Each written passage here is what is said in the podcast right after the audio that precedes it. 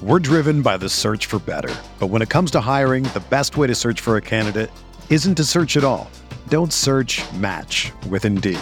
Indeed is your matching and hiring platform with over 350 million global monthly visitors, according to Indeed data, and a matching engine that helps you find quality candidates fast. Ditch the busy work. Use Indeed for scheduling, screening, and messaging so you can connect with candidates faster. Leveraging over 140 million qualifications and preferences every day, Indeed's matching engine is constantly learning from your preferences, so the more you use Indeed, the better it gets. Join more than 3.5 million businesses worldwide that use Indeed to hire great talent fast. And listeners of this show will get a $75 sponsored job credit to get your jobs more visibility at Indeed.com slash BlueWire. Just go to Indeed.com slash BlueWire right now and support our show by saying that you heard about Indeed on this podcast. That's Indeed.com slash BlueWire. Terms and conditions apply. Need to hire? You need Indeed.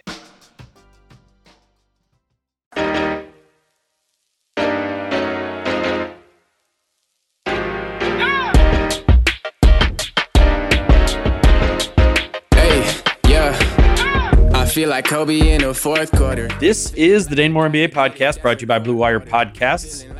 Coming at you Thursday night after the Timberwolves closed out the back to back against Sacramento and San Antonio with a second consecutive win. The Wolves started the game tonight on a 13 0 run over the Spurs. They got that lead up to 19 when it was 22 to 3, seven minutes into the game. And by the end, the lead was 25. Final score Wolves 115, Spurs 90.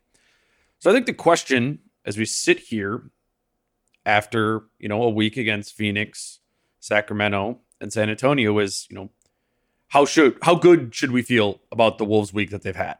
You know, Saturday night coming into this, they leave LA after getting smacked by the Clippers, and that made this run of three games in four nights here, Monday through Thursday, pretty important. I mean, Monday's game was a loss against Phoenix, but it was it was one of their better defensive games of the season. You know, I don't want to totally do the moral victory thing, but I think it was a performance I don't think you would classify as a disappointing performance in a loss. Then they go into Wednesday, and it was kind of the inverse of that. It was a win that didn't exactly feel inspirational. It kind of felt like they played to the Kings level that night, but a win nonetheless. So building in the right direction. And then tonight, you know, tonight was taking care of business, you know, beating a Spurs team that clearly has only a fraction of the talent the Wolves have. And at the end of the day, I guess this back to back of wins is ultimately just home wins over bad teams. So that in and of itself is a little underwhelming, but I think I look at it a little differently because you leave that Clippers game losing to them for a third time this season, and it just really felt like this Wolves team was wasn't anywhere close to being a playoff team. But I think these two games and the kind of the random happenstance of it being Kings and Spurs and then Grizzlies on Saturday, I, I think the happenstance of it's kind of like climbing the ladder, right? Like those are the teams that the Wolves are right around in in theory in the in the Western Conference. I think it serves as a good reminder that the initial bar of being a play-in team just isn't that high in the Western Conference this season. I mean, to make the play-in, all you have to do is be better than five teams in the West, right? 10 seed. Houston and New Orleans, they've already cemented themselves as teams that will be in the bottom five this season. They're 1 and 14 and 2 and 12 on the year. And then there's Oklahoma City, who's doing what Oklahoma City does these years where they're winning more games than they probably want to. They're 6 and 8 on the year so far, but you feel confident that they will force their way, you know, to the bottom of the West by season's end. So I think that's three teams I think you can pretty much guarantee will finish below the Wolves in the standings this year. So really, all the Wolves have to do to make the play-in is be better than any two other teams in the West. And the two most likely candidates there are Sacramento and San Antonio. Sac is now six and nine, and San Antonio is four and eleven on the year.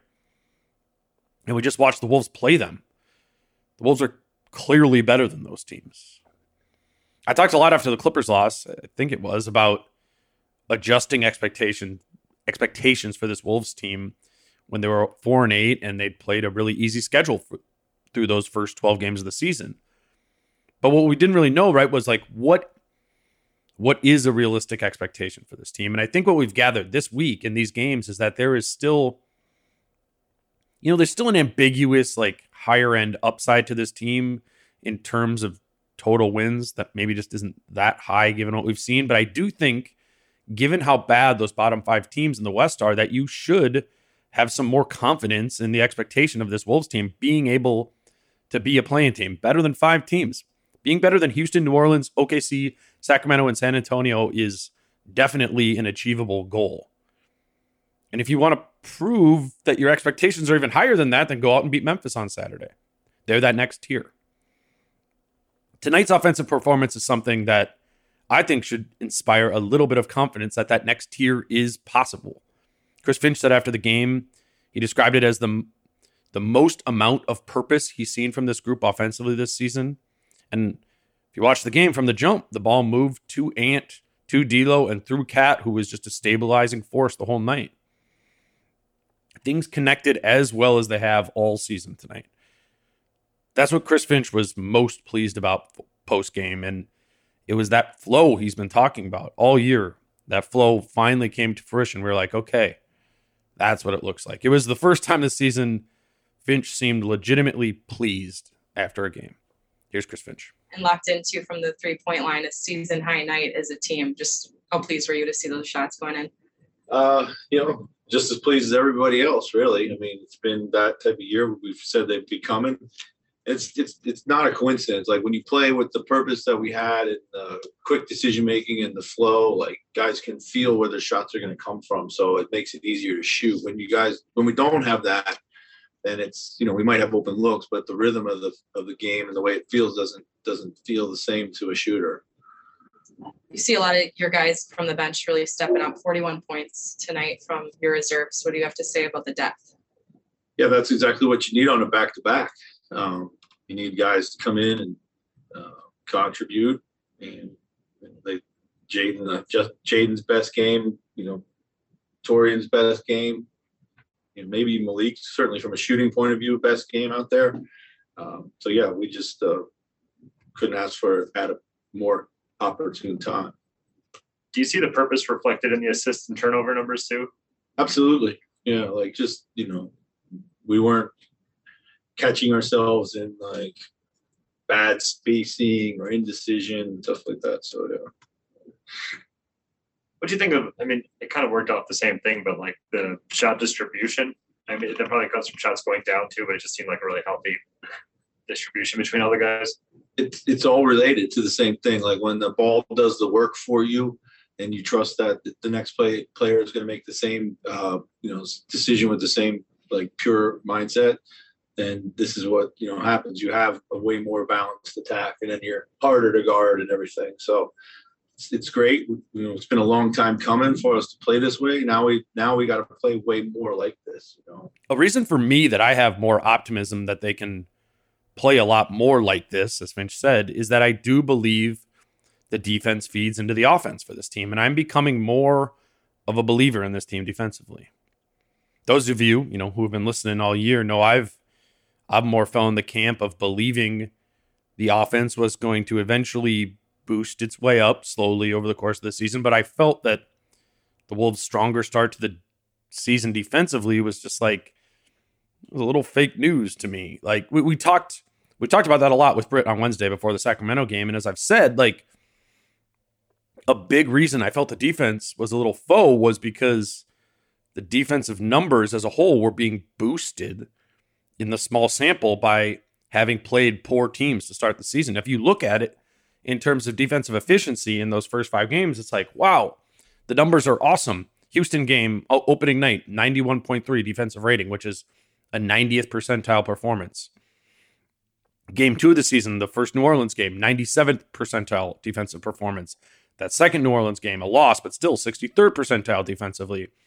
Fourth game against Milwaukee, who was missing a few players, 52nd percentile defensively. And then the fifth game of the year, against Denver, another loss, but 82nd percentile defensively. That was five consecutive games to start the season where the Wolves' defense was above average. And that felt a lot like it was, to me, about the opponents being bad or shorthanded. And then, you know, when the defense stunk in the next five games against the Magic, Clippers, Grizzlies, and Warriors, the Wolves rattle off 24th percentile defense, 8th percentile defense, 17th percentile defense, 14th percentile defense, and those against those teams. And you were like, yeah, that defensive burst to start the season wasn't real. But then you take in these last five games, and four of the five games, the Wolves, in four of those five games, the Wolves have had a good defensive game. The Lakers game, 98th percentile defense. The Suns game was a loss, but it was a good defensive performance, 83rd percentile. Kings game, 65th percentile. And tonight against the Spurs, I don't have it up yet in terms of what the percentile was on cleaning the glass, but that was a good defensive game too. I'm sure it will come in above 50th percentile. The only bad defensive game of the last five was that Clippers game. And it's not just the numbers. You're seeing the Wolves fuse that aggressive defense that plays in the gaps together with a little bit more rebounding. And tonight you saw them play a lot of zone and rebound the ball well out of the zone. And that's that's the most encouraging piece to me, seeing stints of this team looking competent defensively. Chris Finch, after the game, said the rationale for going with zone tonight was that it would help them keep the Spurs players on the perimeter more and in places where they wouldn't be able to sneak behind the defense and put as much pressure on the offensive glass. And the person I saw benefit from that most was Karl-Anthony Towns, who for one of the first times this season made a big rebounding performance seem kind of effortless. I asked KAT about that after the game. Karl, it seemed like the the rebounding as the team was a lot better tonight, but for you, you were just like in the spot to get the rebound a lot. And because I think when you guys were playing more drop last year, it felt like that a little bit more. Yeah. Tonight, you're playing zone a little bit more. Do you feel?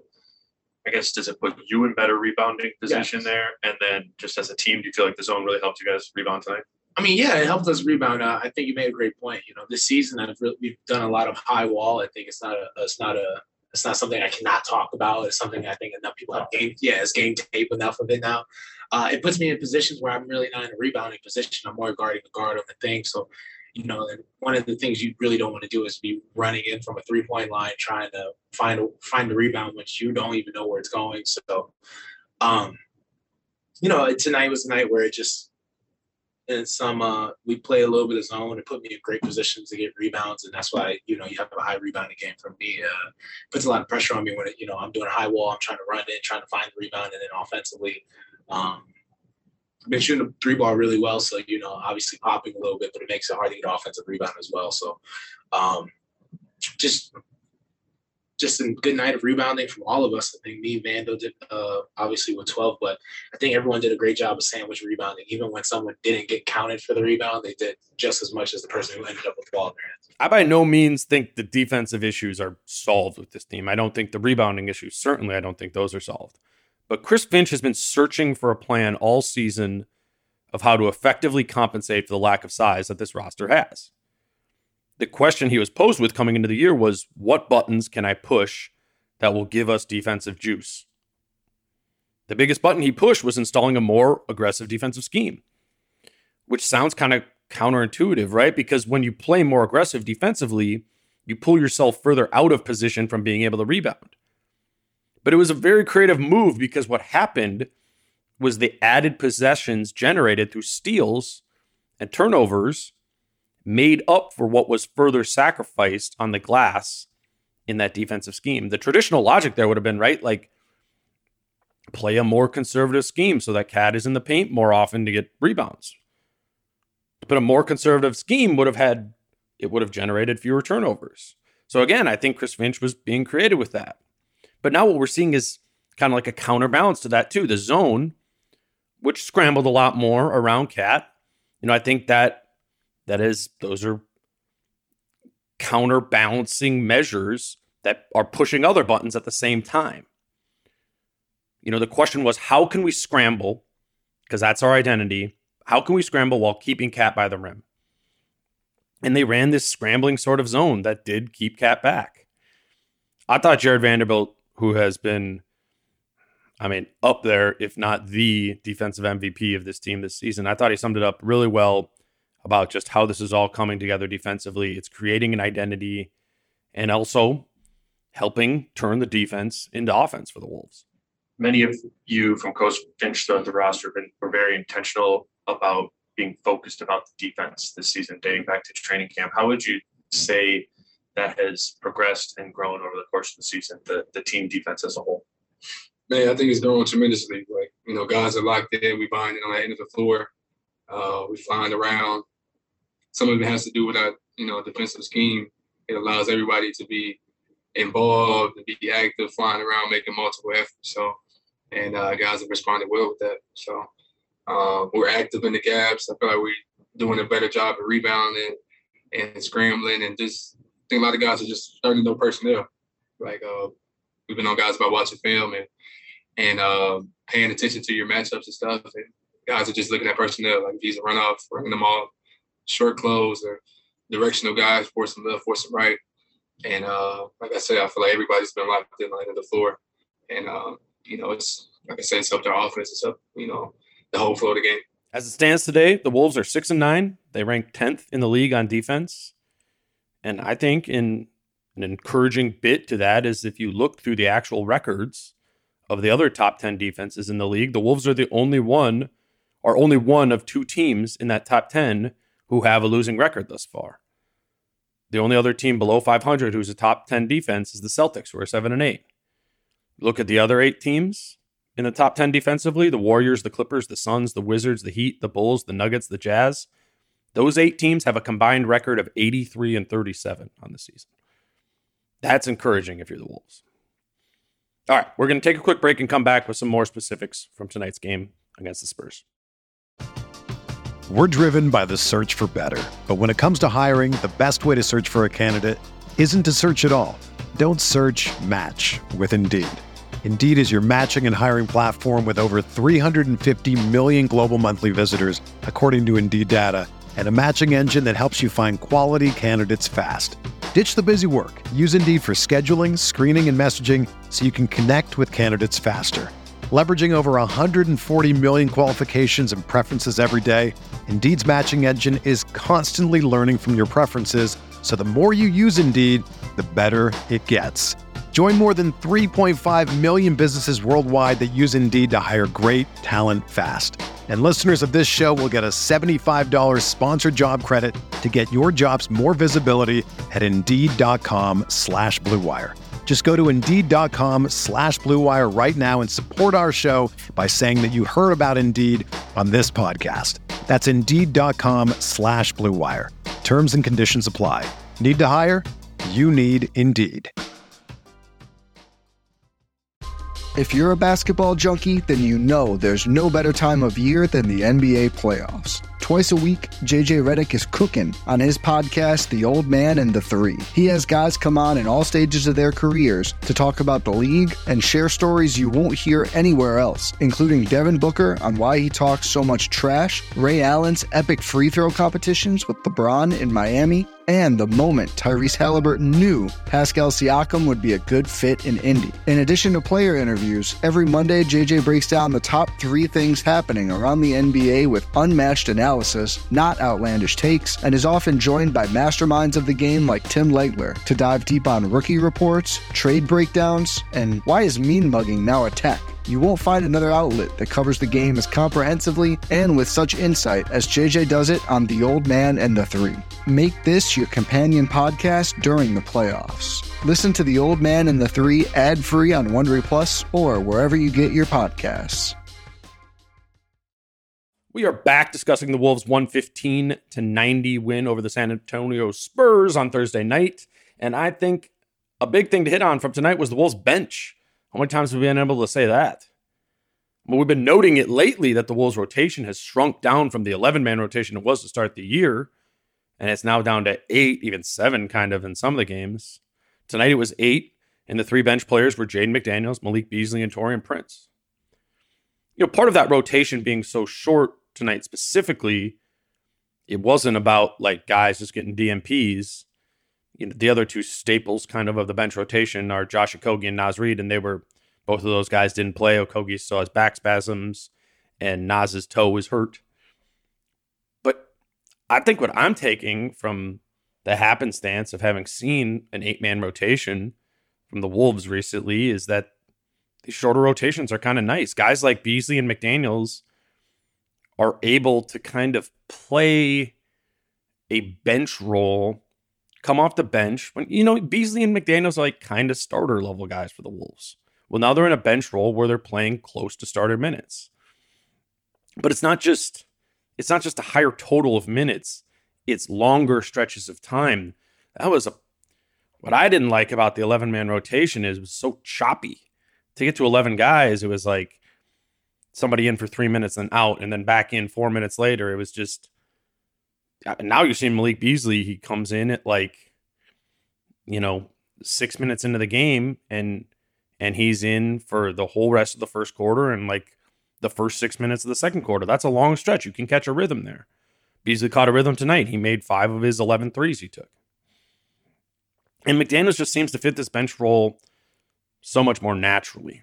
You know, the wild foul totals have gone down a bit since he went to the bench. And as Chris Finch put it after the game, he just seems to be fitting in better to those mixed lineups that he finds himself in through this bench role. I thought this response about McDaniels from Finch post game was was really interesting. Chris, what do you think you would attribute Jaden's uh, you know offensive growth in the last few games to? moving to the second unit. Um, a little bit more opportunities out there. Um, the ball has also been moving uh, better. Uh, just you know, staying out of foul trouble, staying in the game, and that's been one of the things that's been really hard for him. He's been in a lot of foul trouble, so he's never been able to get into a rhythm. He's way more sure of the things he's doing. Like you know, he hits a big three when they were kind of tightening the game up in the second quarter. I believe he just you know, in rhythm just rises up and knocks it down.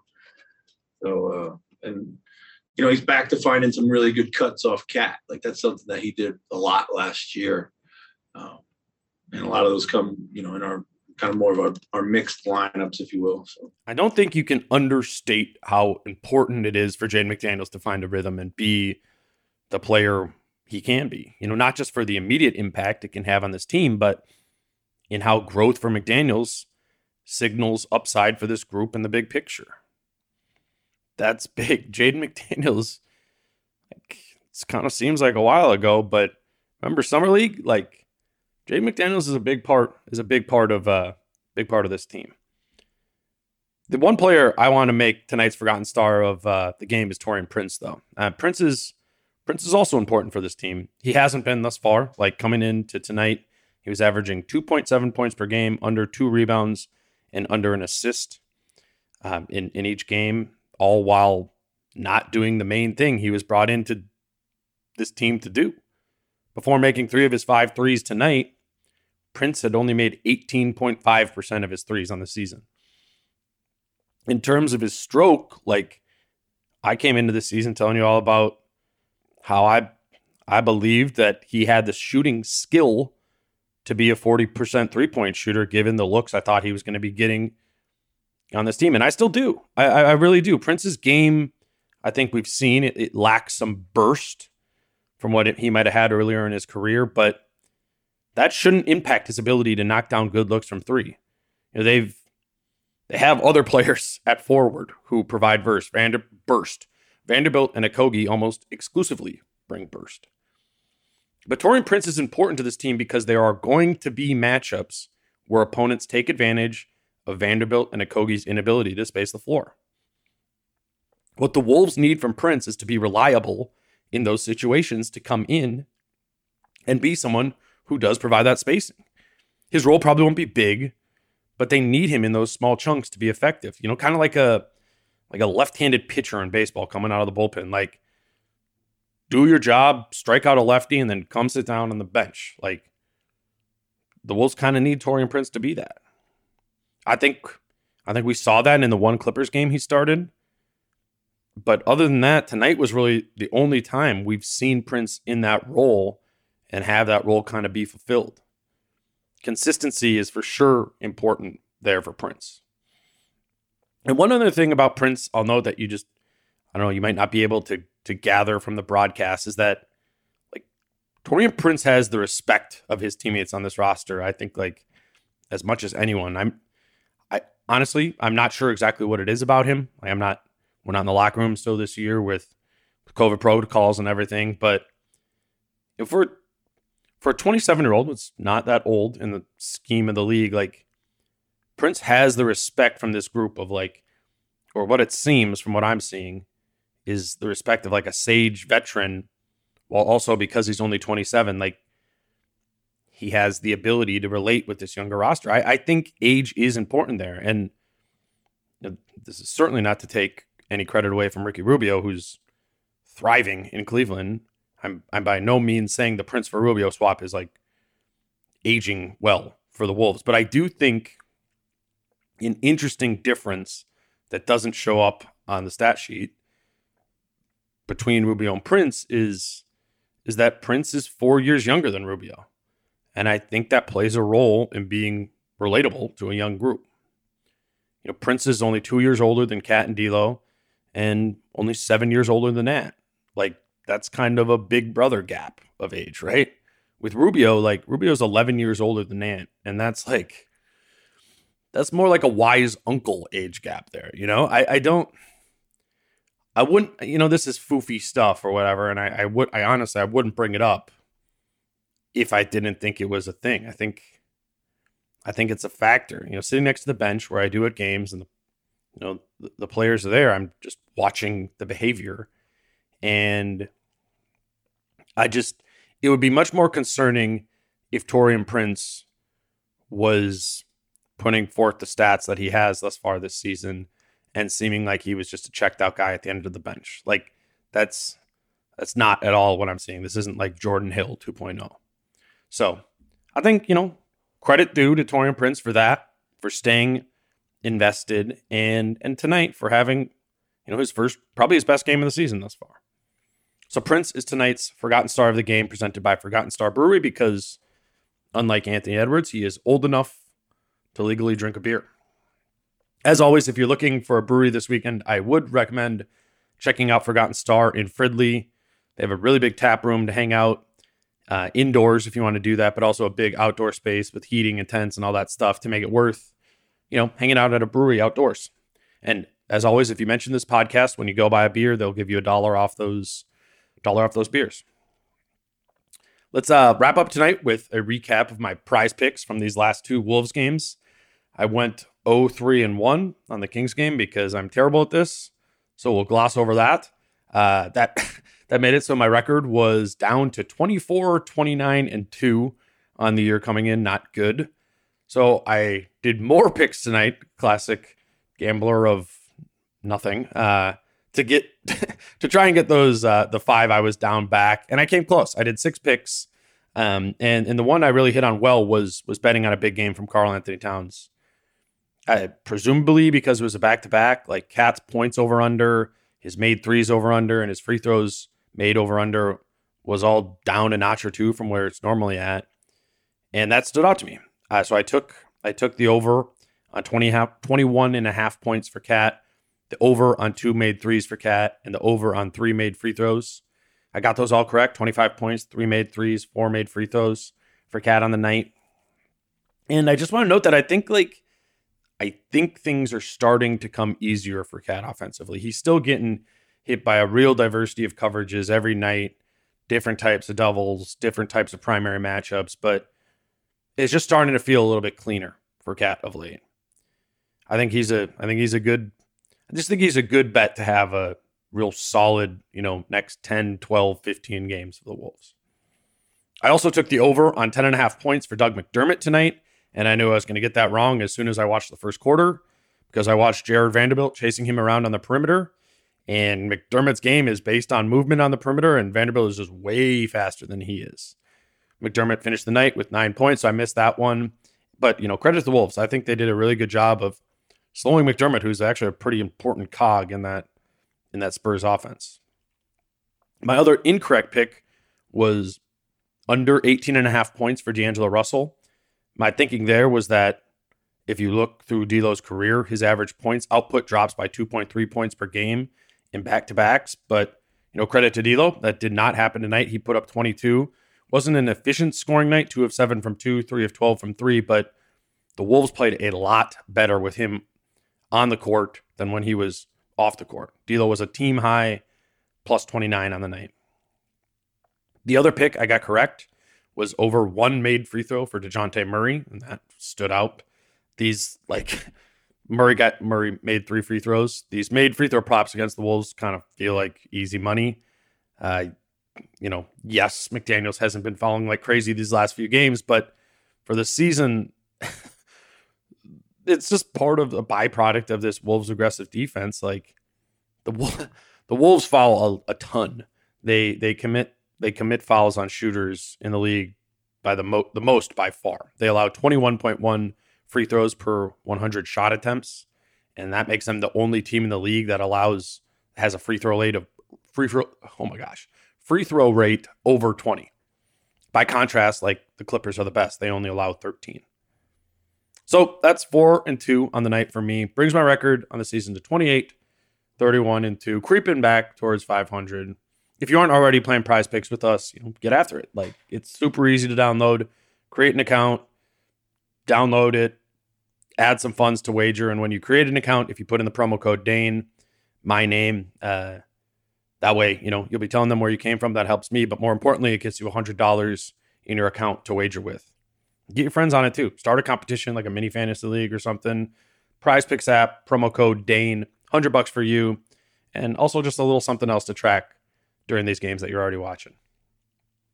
All right, that is all I got for you tonight. One more game of the homestand on Saturday night against Memphis. Again, you know, they're the Grizzlies are a team right above the Kings and the Spurs in this Western Conference hierarchy. I think I think the Wolves proved this week they're at or above the level of teams like that.